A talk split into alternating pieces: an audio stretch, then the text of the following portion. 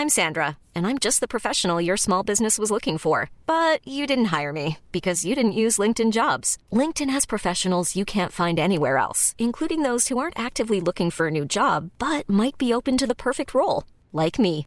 In a given month, over 70% of LinkedIn users don't visit other leading job sites. So if you're not looking on LinkedIn, you'll miss out on great candidates like Sandra. Start hiring professionals like a professional. Post your free job on linkedin.com/achieve today. La Cassa Depositi e Prestiti.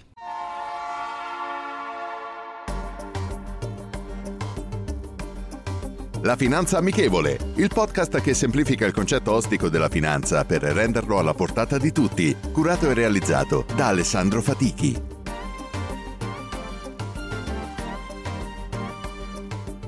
Benvenuti ad un nuovo episodio della Finanza Amichevole. Che cos'è la Cassa Depositi e Prestiti e qual è il suo funzionamento?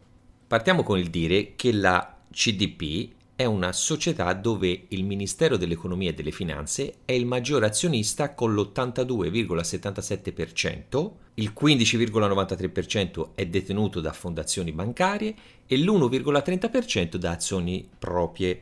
Questi sono dati dal sito ufficiale della Cassa Depositi e Prestiti.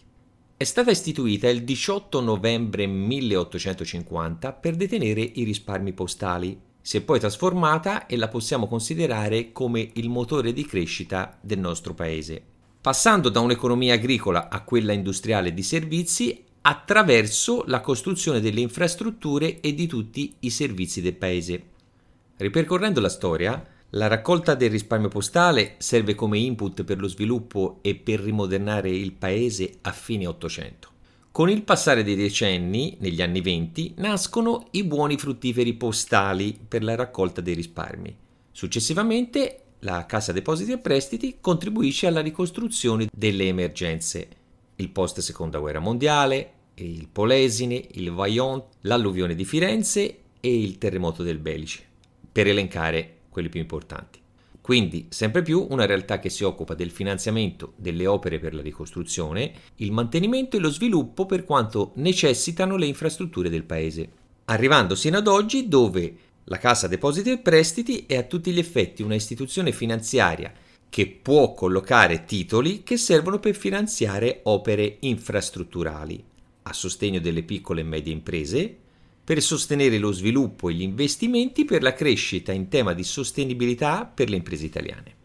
La Cassa Depositi e Prestiti inoltre concede mutui alle famiglie in difficoltà oppure giovani coppie e disabili.